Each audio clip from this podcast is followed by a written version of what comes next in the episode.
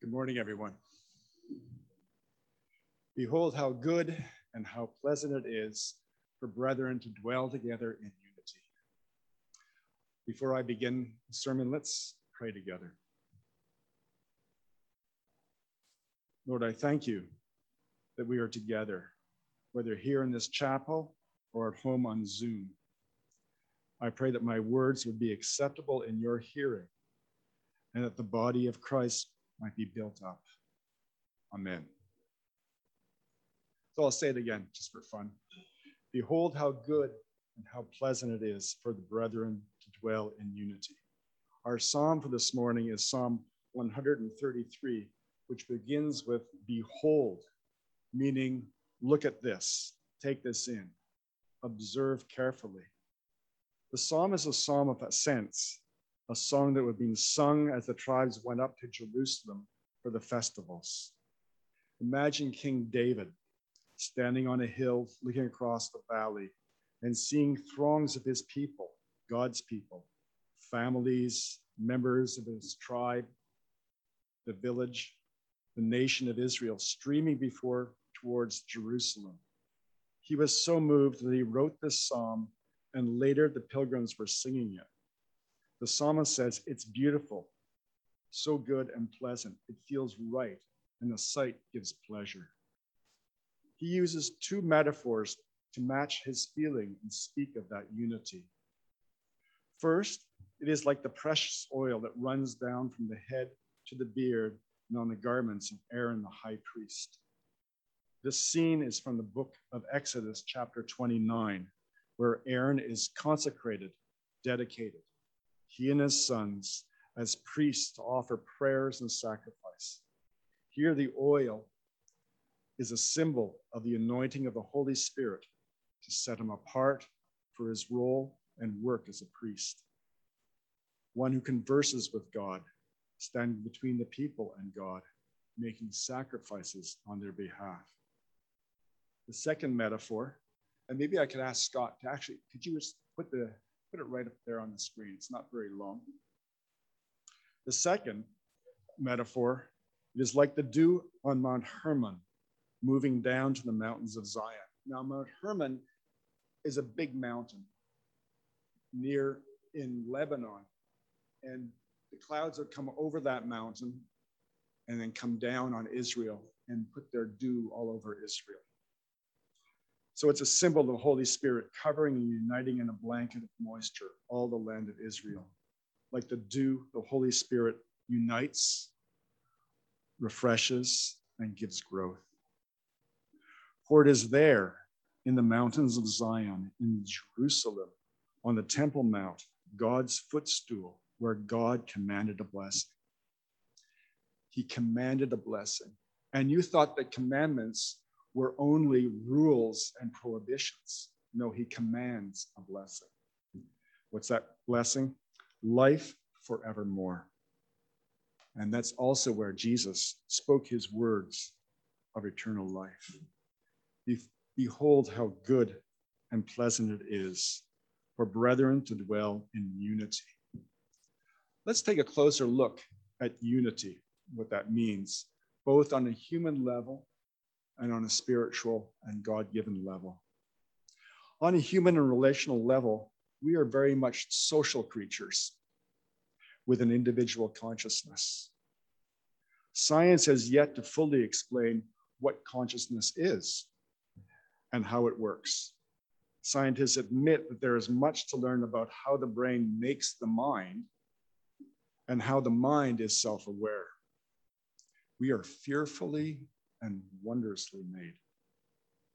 But we're even less aware and have less general understanding about how we function in groups, in society, in nations, in humanity. What connects us? How does this thing work? We don't really understand. We feel it.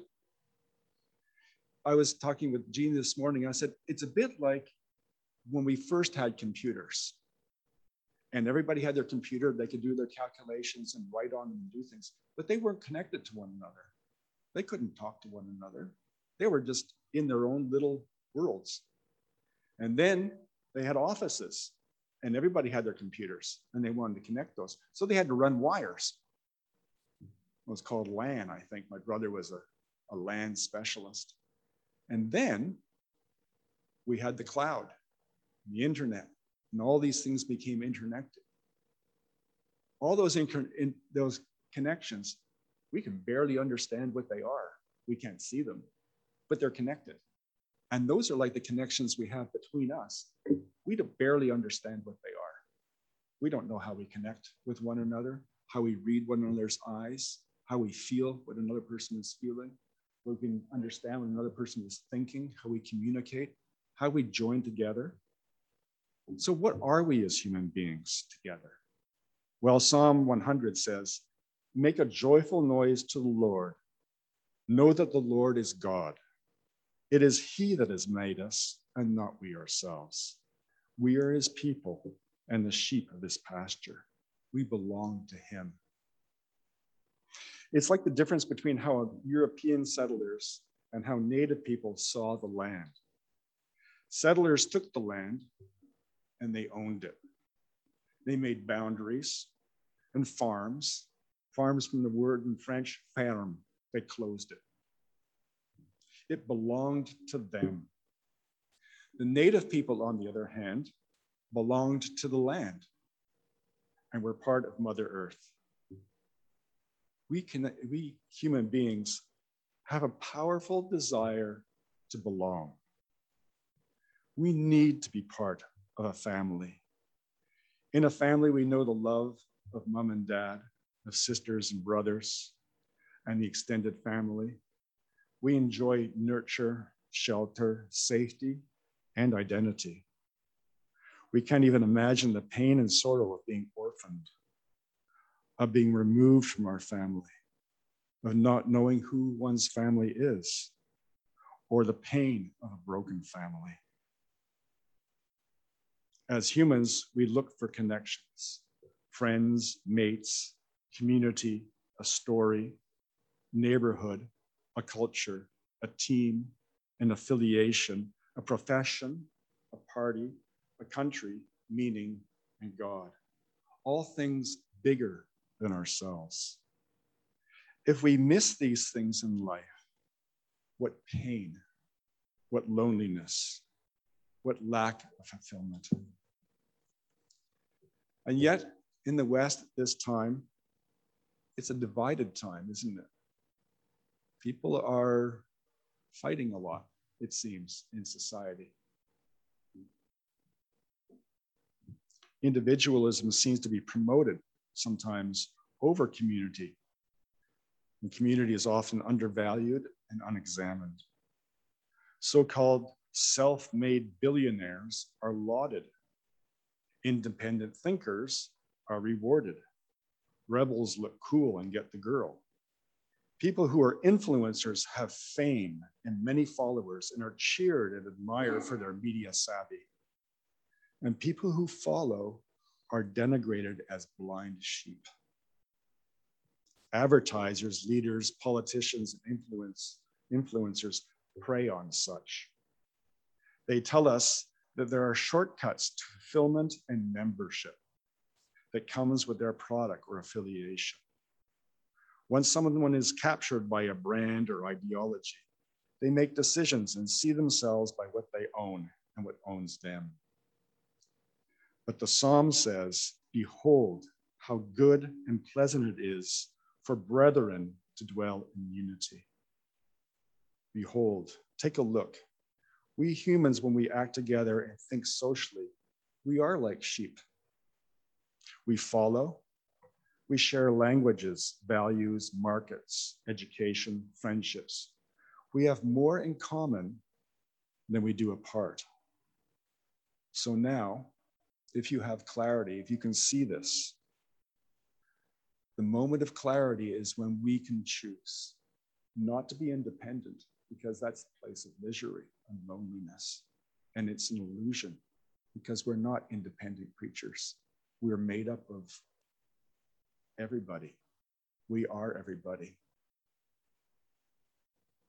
So, what do we have in common? The big issue is when we come to this realization is who is worthy to follow? Who's good? Who can we follow? Who is the good shepherd? What story shall we live in? Whose family do we want to be part of? That's when we have the choice. We don't have a choice to be independent because as people, we are social creatures. We've been made for such. We here, we have decided to follow Jesus. And we are tasting how good it is to dwell in unity with Him and with one another. He has made us for this unity. That's why it's good and pleasant for us and to Him. Being together, enjoying one another's company in friendship, joys, and sorrows, with prayer and fellowship, with much love, with God in the midst, surrounding us, being part of His body. It is a pleasure. It feels right, and it's a joy. Now, for this next section, I'd like us to do something that the Hebrews do in the Passover supper. In the telling of their story, they have a call and response at every stage. For instance, if God had only delivered us out of Egypt, if that had been all, it would have been enough. So after I say, if that had been all, I'm going to get you to say, it would have been enough. As Jesus followers, we know and believe that Jesus lived and died to cleanse us from our sins and reconcile us with his Father. If that had been all, it would have been enough. Then Jesus calls us to a life of love and service. If that had been all, it would have been enough. But there's more.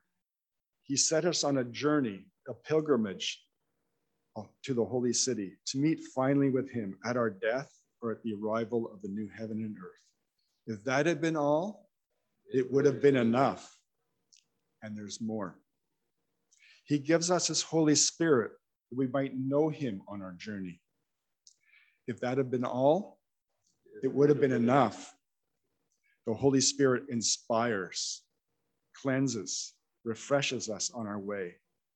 If that had been all, it would have been enough. And there's even more. Jesus says in John chapter 14, verse 20, On that day you shall know that I am in my Father, and you in me, and I in you. Jesus unites us in his being with the Father.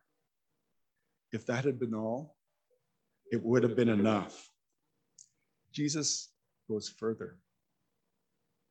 He unites us all together in his body. John 17, 21. Jesus prays to his Father that we, we may all be one, as the Father, uh, as you, Father, are in me and I in you, that they also may be one in us, that the world may believe that you sent me. If that had been all, it would have been enough. And so I say at this stage, enough already. because not because there isn't more, there is always more. That's because we don't have enough time today or even a lifetime to unpack all the blessings that we have in God. God commands the blessing, life everlasting. And it's life everlasting because it will take eternity, eternity to enter into and appreciate all the blessings of God that we have in God as we dwell in Him forevermore. And there lies our hope, my friends. Let's move from these uh, exultant passages and just think about what unity means in our congregation, in the church, uh, in this world today. St. Paul, you know, he never talks about working towards unity or achieving it because unity, this closeness that we have, this connection that's real, that we can't see, we know it's real. We know that the Lord is between us, around us, working through us, uniting us with Him in His body and all the saints of old. We know it's a grace, it's a gift. It can't be achieved and worked towards, it's to be received and entered into. So, Paul, he rather speaks of maintaining it, of maintaining this union. Ephesians 4, chapter 1. I urge you to live a life worthy of the calling you have received. Be completely humble and gentle. Be patient, bearing with one another in love. Make every effort to keep the unity of the Spirit through the bond of peace. There is one body and one Spirit. Just as you were called to one hope when you were called, one Lord, one faith, one baptism, one God and Father of all, who is over all, through all, and in all. This morning, we are doing many things that affirm and strengthen our unity and increase our joy in what is good and pleasant. We have gathered together here and even at home, knowing our connection is in the Spirit. That's a profound thing. We can barely understand what it is that connects us when we look into one another's eyes. The Spirit connects us in an even more profound way to one another and God. We are together in Him. We sing together, becoming one voice, a beautiful sound, or with me joining in, a joyful noise. We lift our praise together in the Spirit to the Lord. We pray together in the Spirit to God, saying, Amen, which means, let it be so. That's how we agree together. Jesus says, if any two are agreed on any one thing, it shall be. This unity is really important for him and for us, for our prayers to be heard. All service long, we are working to recognize this unity, to strengthen it, to perceive it, so that when we say our prayers, we can say Amen. So the Lord can be part of it, can hear it, and the prayers can be answered. If we have disputations, if we have arguments, if we have fallings out, I don't think the Lord's going to hear us. He's going to say, fix that first. He's more concerned about our togetherness. Liturgy is advantageous for us. We can say prayers together. We can actually say them together because we can read them together. It's not just one person saying a prayer and everybody saying, Do I agree with that? You know, I go along with that? No. no, we know what the prayers say. We've read them before sometimes. We know them backwards sometimes. And we can say Amen. And that strengthens our unity we read the word together and receive it and are built up. We're built up together when we hear the word, not just individually, but together. We confess our sins and acknowledge that we are flawed. And this is the place where I will admit that as Christians, we haven't always gotten it right or maintained the unity. Certainly, if you look at church history and the history of Israel, um, it's not pretty.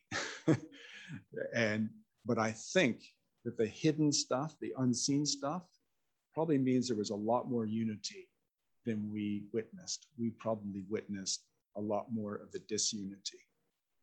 Um, even even in our own congregation, we struggle to maintain this unity, but it doesn't make it less real, and it doesn't make it less um, enjoyable.